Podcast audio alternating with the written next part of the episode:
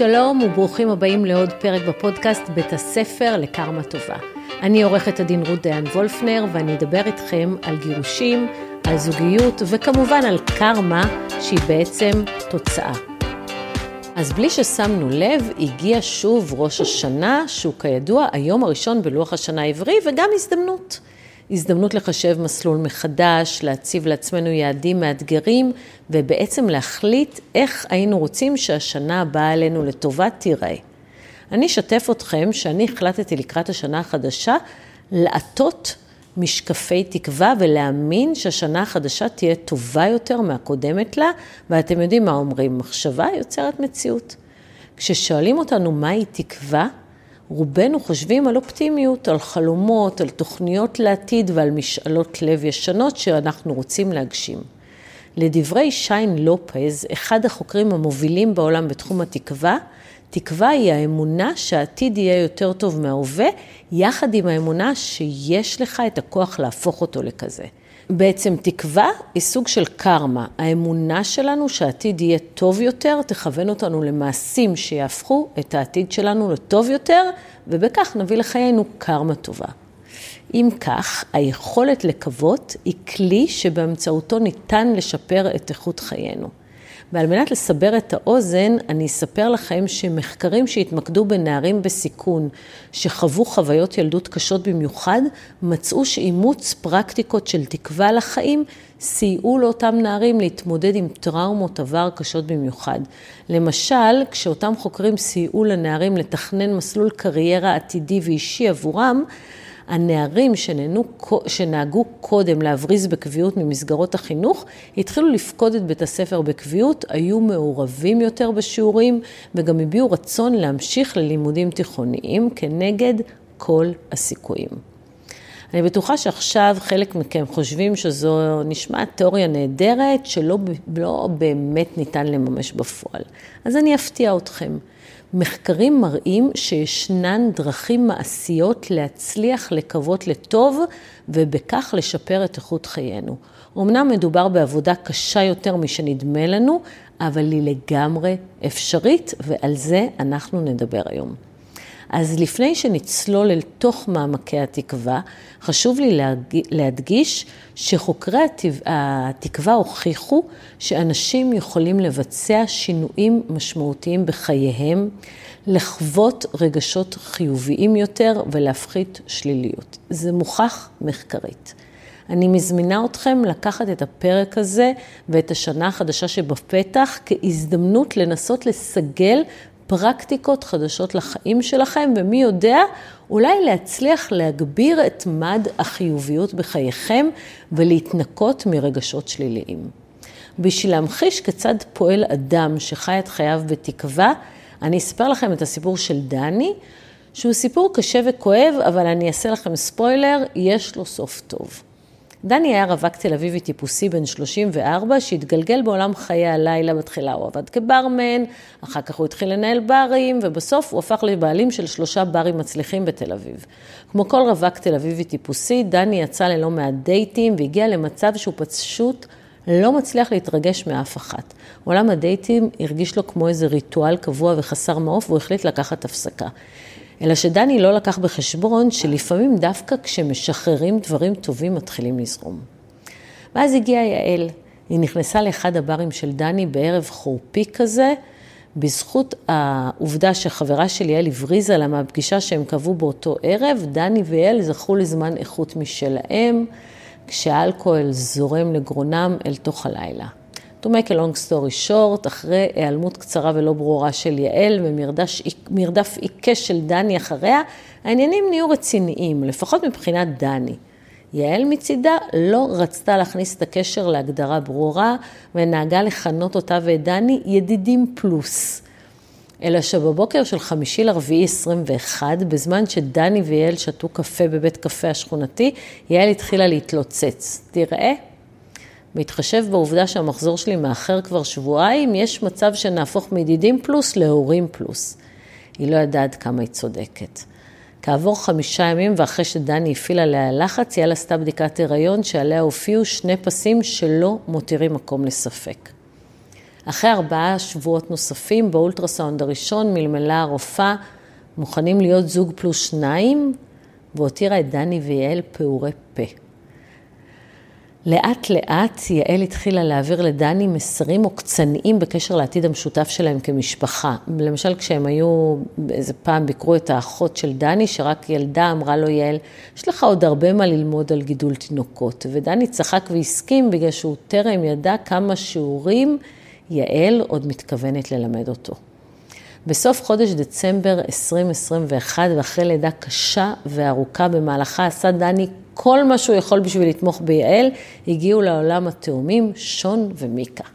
דני מיהר לחלום חלומות על חיי משפחה מאושרים, או לכל הפחות על הורות משותפת, אבל המציאות התנפצה בפניו ברגע.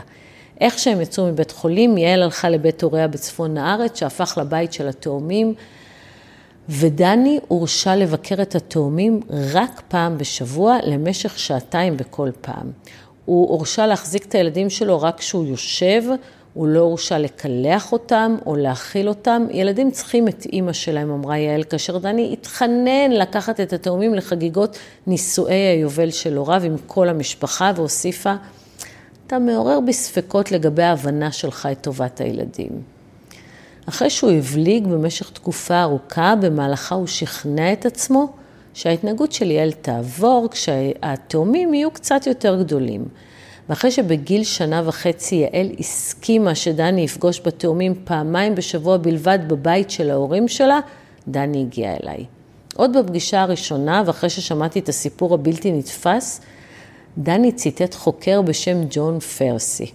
אנשים אופטימיים מסתכלים על חצי הכוס המלאה, אבל אנשים מלאי תקווה שואלים איך הם יכולים למלא את הכוס. ושאל אותי, תגידי, אז איך אני יכול למלא את הכוס?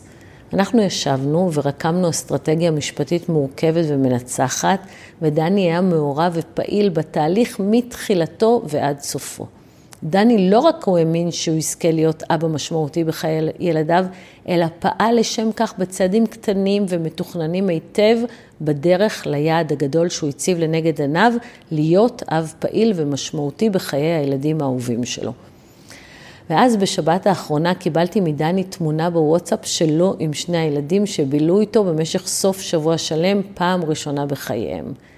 תאמינו או לא, הסיפור של דני, התקווה שלו לעתיד טוב והפרואקטיביות שבה הוא פעל במלחמה על ילדיו, הוכחו מחקרית לא אחת כמשפרים את החיים וככלים המשמעותיים ביותר להשגת מטרות.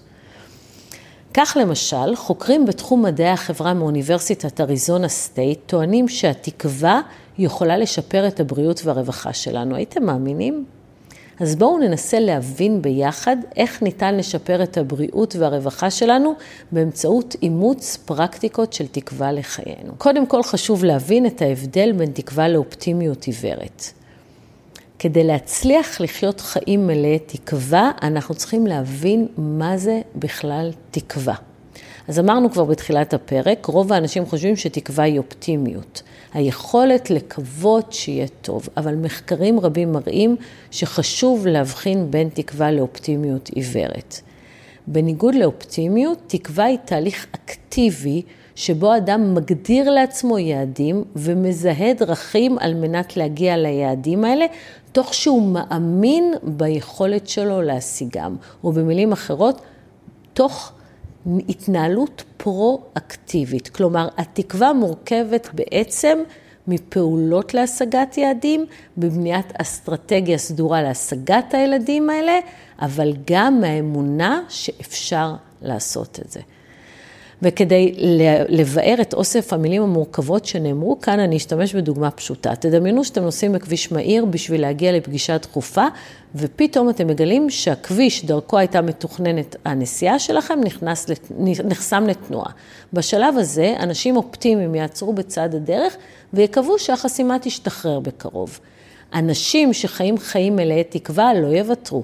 הם יעשו הכל בשביל למצוא דרכים חלופיות כדי להגיע לפגישה החשובה בזמן. הדבר השני זה שחשוב להציב יעדים בכל תחומי החיים. אחרי שהבנו מה זה תקווה, והבנו שעל מנת לחיות חיים מלאי תקווה אנחנו צריכים להציב יעדים, חשוב שנבין שהצבת יעדים דרושה בכל תחומי החיים. בקריירה שלנו, בבית, במשפחה, ביחס לחיים החברתיים, הזוגיים ואפילו ביחס לתחביבים ולפנאי שלנו. הצבת יעדים מאפשרת לנו לצפות לעתיד לבוא, ומדובר בכלי חשוב במיוחד כשהחיים מזמנים התמודדויות מורכבות. הצבת יעדים לא בהכרח חייבת להיות ריאלית. לפעמים אפילו תוכלו להפתיע את עצמכם כשתגיעו ליעדים שלא תיארתם לעצמכם שתוכלו להגשים. באופן אישי אני יכולה לספר לכם שבשנת 2013 התחלתי להציב לעצמי אה, מטרה לרוץ מרתון. מיותר לציין שבאותה תקופה בקושי הצלחתי לרוץ 8-9 קילומטר ברצף, והיו אנשים שסיפרתי להם על היעד שהצבתי והסתכלו עליי בפרצוף נדהם, ואפילו התווסף לזה איזה צחקוק כזה. תכלס, אחרי תקופה של כמעט שנה ופציעה שגרמה לי להתחיל להתאמן מחדש, הצלחתי לרוץ את, המר, את מרתון אמסטרדם 42.2 קילומטר, ומאז עשיתי את זה עוד כמה פעמים. אחרי שהצבתם יעדים בשלל תחומי החיים, תבנו לעצמכם תוכנית מעשית שמורכבת מצעדים קטנים להגשמת היעדים שהצבתם. השלב הראשון בהגשמת היעד העתידי והגדול הוא לבנות תוכנית קצרת טווח. אחרי שנבנה תוכנית שמורכבת מפעולות יומיומיות ועכשוויות, נוכל לראות כיצד אותן פעולות קטנות יוכלו לסייע לנו להשיג את המטרות הגדולות שהצבנו. ניקח לדוגמה אישה שמנהלת קשר נישואים שמצוי בתחילתו של משבר, ורוצה להציב לעצמה כיעד לשקם את חיי הנישואים ולקיים זוגיות מאושרת עם בן זוגה. הרצון העתידי לזוגיות נפלאה הוא היעד העתידי והגדול של אותה אישה. אבל עכשיו היא צריכה להציב יעדים יומיומיים וברי יישום.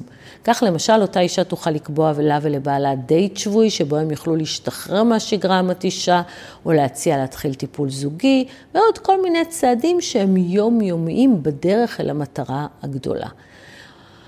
עוד משהו שמומלץ לעשות זה לבדוק עם עצמכם האם הצעדים הקטנים שהצבתם מרגשים או מלהיבים אתכם. חייב להיות רגש בבסיס הפעולות העתידיות בדרך ליעדים שהצבתם לעצמכם. ושהפעולות האלה לא יעשו ממקום של ריק. אם אתם חושבים שאין רגש, לא תוכלו להגיע ליעד, וכשאתם נמצאים במקום שאין לכם רגש, אתם צריכים להתאים את היעד שהצבתם לעצמכם או לשנות אותו. כשהיעד הזה לא מגר... מרגש אתכם, זה לא טוב. ההתרגשות לא חייבת להיות חיובית. אם ניקח לדוגמה את האישה שרוצה לשקם את מערכת היחסים שלה, כנראה שלא כל הפעולות העתידיות שלה יגרמו לה להנאה, ולעיתים אפילו יגרמו לתסכול. הכוונה, אם כן, היא שיש איזשהו רגש, או שלילי או חיובי, מאחורי הפעולות המתוכננות שלכם, ושלא מדובר בפעולות שנעשות בלי שום תחושה ממקום של ריקנות. חשוב לזכור שעל מנת לחיות חיים מלאי, מלאי תקווה נדרשים תרגול וגמישות מחשבתית. כמו שכולנו למדנו לא פעם, לא תמיד הכל הולך לנו כמו שרצינו. לדוגמה, אותה אישה שרוצה לשקם את מערכת היחסים בן זוגה, אין לה הבטחה לשיתוף פעולה מלא מצדו בטיפול הזוגי מהרגע הראשון. זאת אומרת, החיים מזמנים לעיתים מצבים מורכבים שלא לגמרי עולים בקנה אחד עם התקוות שלנו. האתגר הגדול שעומד בפנינו הוא להזכיר לעצמנו כל הזמן את היעד הגדול שהצבנו לעצמנו, גם אם היעדים הקטנים שבדרך לא הולכים כמו שתכננו. אתגר נוסף שעומד בפנינו הוא מציאת צעדים קטנים וחלופיים בדרך ליעד הגדול. כשהיעדים הקטנים שהצבנו לעצמנו מתגלים ככאלו שקשה לייצם, ההתמודדות עם האתגרים האלה דורשת תרגול גמישות מחשבתית. דורשת יכולת לשנות את תוכנית הפעולה שלכם בזמן אמת ואני אוסיף טיפ שלמדתי ליישם בחיים האישיים שלי. תנסו להתבונן בכל שינוי בתוכנית שלא תואם את התכנון שלכם כהזדמנות ללמוד שיעור. אם לדוגמה נחזור שוב לאותה אישה שרוצה לשקם את מערכת היחסים עם בעלה שלא משתף פעולה, תדמיינו כמה שיעורים היא יכולה ללמוד על עצמה באמצעות התבוננות לאחר מעשה על ההתנהלות שלה, על היכולת שלה לדבוק ביעד שהציבה לעצמה וגם על החוזק הנפשי שלה. ולכן צריך ללמוד לתכנן מסלול מחדש כשהחיים מזמנים לכם הפתעות והתרחשויות לא צפויות. הפתעות כאלה מאלצות אותנו גם לקחת צעד אחורה ולעשות הערכה מחדש של הכלים שיש לנו ושל הכוחות שאנחנו מחזיקים כדי להגשים את היעדים שהצבנו לעצמנו. למשל, יש חוקר מאוד בולט בתחום התקווה, שבשנת 2018 נאלץ לעזוב את ביתו באלסקה ולטוס עם אשתו לאריזונה כדי שהיא תוכל לקבל אה, טיפול במכון נוירולוגי נחשב, אחרי שהיא עברה שבץ מוחי כמה פעמים. אותו חוקר מספר שמצבה הבריאותי של אשתו וההתרחשויות שנולדו בעקבותיו לא הותירו לו ברירה אלא לקחת צעד אחורה ולהעריך מחדש את סט הכלים שעמד לרשותו על מנת להתמודד עם אתגרי החיים. היה עליו לחשב מסלול מחדש, להעריך מחדש את סדר העדיפויות של האספקטים השונים בחיים שלו ולהציב לעצמו יעדים חדשים בהתאם. עוד מומלץ לנסות להתקרב לאנשים שחיים את חייהם בתקווה. הרבה פעמים הקהילה שבה אנחנו חיים משפיעה באופן משמעותי על אורח החיים שלנו באופן כללי. מחקרים מראים למשל שבקרב קהילות קשות יום, היכולת לפתח תקווה הרבה יותר מורכבת. בגלל הנסיבות חיים שלהם, וניסיון החיים שלהם, לא קל להם לפתח תקווה.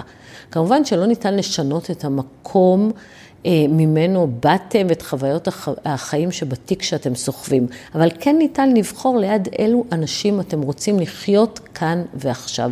ככל שתקיפו את עצמכם ביותר אנשים שמנסים ליצור לעצמם מציאות חיים מלאת תקווה, ככה היכולת שלכם לקיים חיים כאלו תגדל. שימו דגש על חוויות הצלחה שחוויתם. לצערי, הרבה אנשים זוכרים טוב מאוד את הכישלונות שלהם בחיים, ואת ההצלחות הם מקטינים עד כדי כך שהם אפילו לא זוכרים אותם. הדברים נכונים עוד יותר כשאנחנו נמצאים במצבים של לחץ וחרדה, ואז הטיית השליליות שלנו גורמת לנו להתעלם כמעט לגמרי מהאספקטים החיובים בחיים שלנו ומההצלחות שלנו. בפועל, אנשים מצליחים להביא יותר תקווה לחיים שלהם שהם חווים חוויות הצלחה. אז קודם כל, כמובן שביכולתנו להשפיע על חוויית הצלחה בחיים באמצעות עבודה, עבודה קשה בדרך למטרה. אבל מעבר לכך, לא מן הנמנע שאנחנו חווים חוויות של הצלחה ופשוט לא נותנים להם את החשיבות שמגיעה להם. תנסו לאמן את השריר של מתן מקום לחוויות הצלחה בחיים שלכם. בכל פעם שאתם מסיימים תהליך או מקדמים אצלכ... את עצמכם ולו מעט, תעצרו רגע ותנו לעצמכם טפיחה על השכם. תזכרו שההצלחות והניצחונות שלכם נמדדים קודם כל ביחס לעצמכם ורק אחר כך ביחס לאחרים. עוד דבר שחשוב לעשות זה להכיר תודה גם כלפי האחרים וגם כלפי החיים בכל הזדמנות. הכרת תודה היא כלי מדהים שאני משתמשת בו כבר המון שנים. מחקרים גם מראים שלהכרת תודה יש הרבה מאוד יתרונות ויש לה קשר ישיר לעלייה בתחושות העושר והסיפוק בחיים, לשיפור הבריאות ולהפחתת רגשות שליליים ודפוסים מעכבים. כפי שאמרנו קודם, למתן דגש לאירועים חיוביים בחיים שלנו והפחתת שליליות, יש קשר ישיר ליכולת להביא תקווה לחיים שלנו, ולכן הכרת תודה היא בעצם כלי חשוב לחיים מלאי תקווה. אתם בטח טועים איך מכירים תודה. אז הכינותי מראש תרגיל שבו אני משתמשת בכל סוף יום. לפני שאתם נרדמים, תמנו לעצמכם שלושה אירועים ספציפיים מהיום החולף עליהם אתם מכירים תודה. תודו לי אחר כך על זה. ותהיו טובים. כשאנחנו טובים ואדיבים כלפי אלו שנמצאים לידינו, אנחנו מתמלאים ברגשות חיוביים ממש כמו קסם. בעצם האדיבות היא מעשה שאנחנו עושים כלפי האחר ועבורו, אבל אנחנו מקבלים ממנו לא פחות, שלא לומר אפילו יותר. כמו שאמרנו, ריבוי רגשות חיוביים וחוויות הצלחה עוזר בזימון תקווה לחיינו, ולכן משתלם לעשות מעשים טובים גם בשביל עצמכם וגם בשביל אחרים. אז אחרי שהבנו איך מביאים תקווה לחיינו, עולה השאלה, חוץ מהיכולת לשפר את חיי הרווחה והבריאות שלנו, עליה דיברנו, איזו, איזה עוד יתרונות יש לחיים מלאי תקווה. אז ככה, אנשים מלאי תקווה מצליחים יותר בחיים. הם לרוב התאפיינו בהשקע, בהשקפת חיים חיוביים, הם התבוננו בחצי הכוס המלאה, המלאה, ולא משנה מה החיים מזמנים להם, והם התגלו בראיית הטוב. כך הם לא ייתנו לנסיבות העובדתיות להשפיע על התגובה הרגשית שלהם, ולכן באופן סטטיסטי הם יצליחו יותר בחיים. בנוסף, הפרואקטיביות של אנשים מלאי תקווה מאפשרת להם לפתור בעיות בצורה יצירתית. כשהם מתמודדים עם אתגר, אותם אנשים לא יוותרו בקלות, הם ימצאו פתרונות יצירתיים שיעזרו להם להתגבר על המכשולים שבדרך, ובכך הם יפתחו חוויות הצלחה וישמרו על רף חיוביות מאוד גבוה. אנשים מלאי תקווה גם יודעים לפתח קשרים בין אישיים חזקים יותר. מחקרים שהתמקדו בתלמידי שנה א' באוניברסיטת אריזונה הראו שסטודנטים בעלי תפיסה מלאה תקווה בקשר ליכולות שלהם להתמודד עם אתגרים עתידיים, מצליחים יותר בלימודים באוניברסיטה. הם בעלי כישורים חברתיים ורגשיים מפותחים יותר, ויש להם את היכולת לפתח קשרים חזקים יותר עם החברים שלהם לספסל הלימודים. ייתכן שהיכולת לפתח קשרים חזקים קשורה לאופטימיות שאותם אנשים משדרים כלפי חוץ, שפשוט הופכת אותם למגנט לסובבים אותם. הרי מי לא רוצה להיות בקרבת אדם שמפיץ אור וחיוביות? אנשים מלאי תקווה יודעים גם להתמיד. כבר אמרנו שאחת הדרכים לחיות חיים מלאי תקווה היא להציב יעדים קטנים בדרך ליעד הגדול. לכן, אנשים שחיים חיים מלאי תקווה עסוקים בהגשמת יעדים קטנים, אחד אחרי השני, ובכך הם מפתחים תשוקה להגשמת היעד הגדול. ההצלחות הקטנות בדרך מייצרות אופטימיות לגבי העתיד ואמונה באפשרויות העתידיות שעומדות לרשותם, ובכך מתפתחת יכולת התמדה, שזה מאוד חשוב להצלחה בחיים. אנשים מלאי תקווה חיים את הרגע.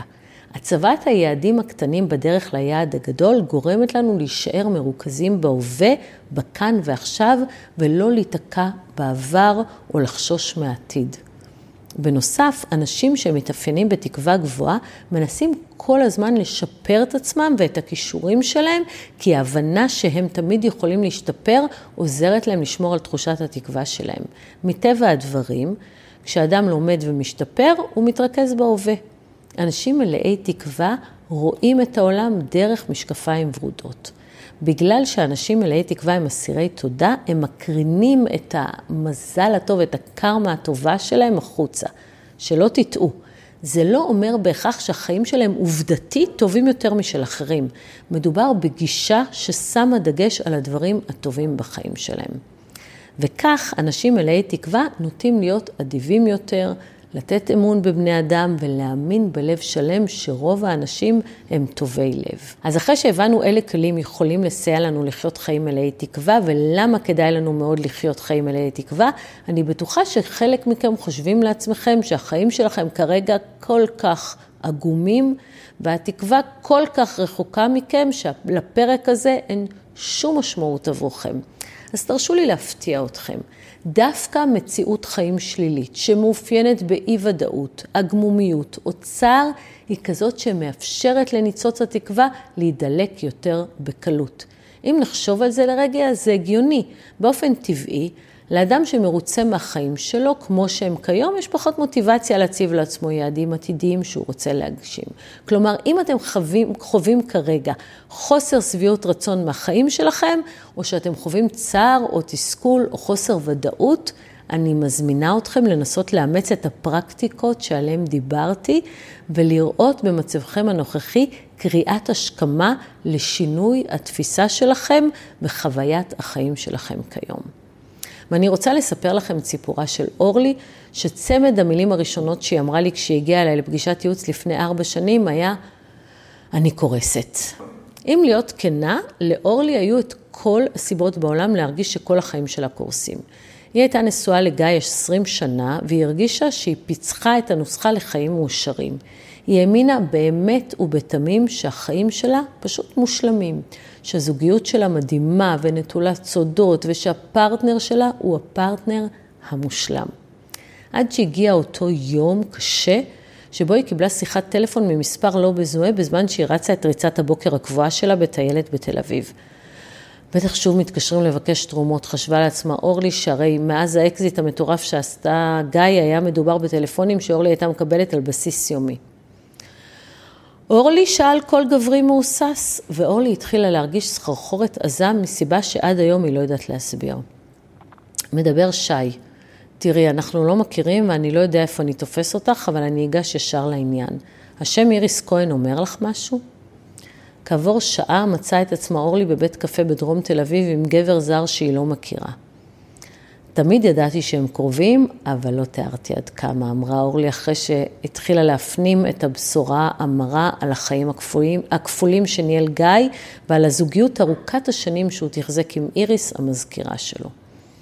כשאורלי הגיעה אליי, לא יכולתי לא לשאול אם לא היה אף סימן שהעלה בחשד במשך חמש שנות הבגידה הקשה. מרגע שהסטארט-אפ התחיל לתפוס תאוצה, גיא טס הרבה לארצות הברית לצרכים עסקיים, וכשרציתי להצטרף הוא אמר שממילא הילדים רגילים שאני בבית כל יום וחבל להרוס להם את השגרה המוכרת, ולא העליתי בדעתי לבדוק עם מי הוא טס, כי שמחתי עליו בעיניים עצומות, עד שבעלה של איריס התקשר.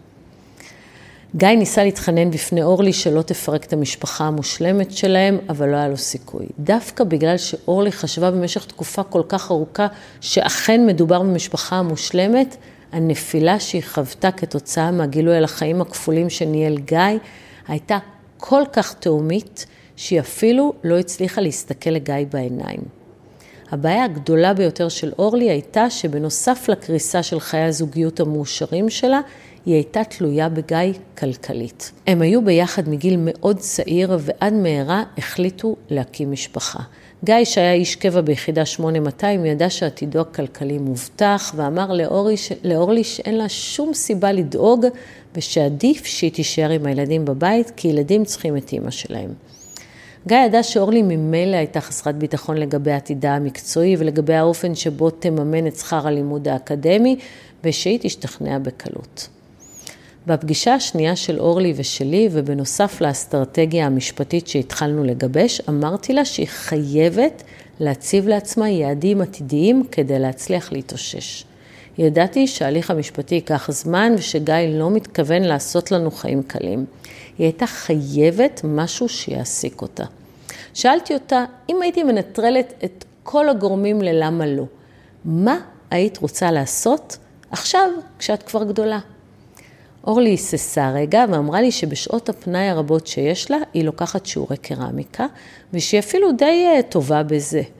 ואז בנינו תוכנית עסקית עתידית שמורכבת מצעדים קטנים ויומיומיים, כשהיעד הסופי היה הקמת חנות כלי קרמיקה. אני לצערי לא יכולה לחשוף פרטים מזהים, אבל אני אספר לכם שאורלי עושה את מה שהיא אוהבת ומצליחה הצלחה מדהימה. בשבוע שעבר אורלי שלחה לי הודעה ושאלה אם יש לי איזה חצי שעה להקדיש לה לכוס קפה. לאורלי יש מקום מיוחד בלב שלי ולא יכולתי לסרב. והשבוע נפגשנו. את זוכרת שבנינו ביחד את התוכנית העסקית של החנות? אז עשיתי אותו דבר עם מציאת זוגיות חדשה וטובה, אורלי אמרה לי, והושיטה לי הזמנה לטקס אהבה שלה ושל בן זוגה בשנה וחצי האחרונות. חשוב לי שתבינו שבתחילת התהליך אורלי לא חשבה שהיא תצליח להיות עם גבר אחר אי פעם בחיים. היא הייתה בטוחה שהיא תזדקן לבד ולא תצליח בחיים להתגבר על משבר האמון הקיצוני שהיא חוותה. התהליך שאורלי עשתה והעובדה שהיא הציבה לעצמה למטרה למצוא זוגיות ותכננה לעצמה משימות יומיומיות בדרך לשם, כמו להסכים לצאת לדייטים ולהתחיל טיפול רגשי שבועי, הוא באמת ההוכחה החיה לכך שאימוץ פרקטיקות של תקווה לחיים שלנו אפשרית גם כשנדמה שסוף העולם כאן. לקראת סיום הפרק, אני רוצה לפנות לאלו מכם שמפחדים להציב לעצמם יעדים. יש מיליון סיבות לפחד להציב יעדים. אהבת השגרה והפחד מכישלון והרצון לחיות חיים נוחים והפחד ממה אחרים יגידו ועוד. אז אם אחד מהדפוסים האלה נשמע לכם מוכר, אני רוצה שתקשיבו בקשב רב למילים שכתב נועם חורב המרגש בספרו טיוטה של אושר. בשנה הזאת אני מאחל לעצמי להיות אחד כזה שעושה טעויות. יותר מדי זמן הלכתי על בטוח. במקום לטרוף הכל, לקחתי לי רק ביס. פחדתי על זה לקפוץ כי לא היה ביטוח וכל החלומות נשארו אצלי בכיס. והיה קשה ללכת, אז נשארתי במקום. נתקעתי רוב הזמן על אותו העמוד. דחיתי למחר כשיכולתי כבר היום והקשבתי רק לווייז, במקום ללכת לאיבוד. ופחדתי לשחרר, ופחדתי להשמין, ופחדתי ללכלך את הידיים בדמעות. וזה קטע משוגע, כי פתאום אני מבין, הרגעים הכי יפים שלי נולדו מהשגיאות. וזה זמן לשים בצד את הילד המפוחד, כבר נתתי לו מספיק הזדמנויות. אלוהים מקציב דמעות לכל אדם כשהוא נולד, ואני את שלי כבר בזבזתי על שטויות. אז בשנה הזאת אני רוצה להיות אחד כזה שעושה טעויות, שרץ אל תוך האש, אני מבטיח להיות חכם מספיק כדי להרשות לעצמי להיות טיפש. אז לקראת השנה החדשה, אני רוצה לאחל לכם להיות חכמים מספיק כדי להרשות לעצמכם להיות טיפשים.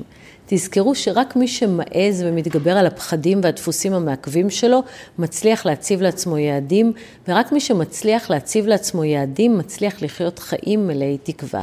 ואם נזכיר את מה שאמרנו בתחילת הפרק, חיים מלאי תקווה עשויים לשפר את הבריאות והרווחה שלנו ואת חיינו ככלל. שווה את המאמץ, לא?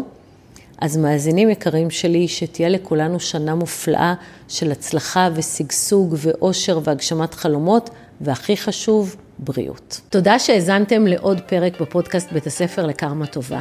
אם הפקתם ערך מהפרק הזה, תעבירו את זה למישהו שאולי זקוק, אתם יודעים, ככה אנחנו מרבים קרמה טובה בעולם. וחוץ מזה, אתם מוזמנים להירשם כמנויים באפליקציית הפודקאסטים שהאזנתם בה, ככה תקבלו התראה בכל פעם שעולה פרק חדש. תודה.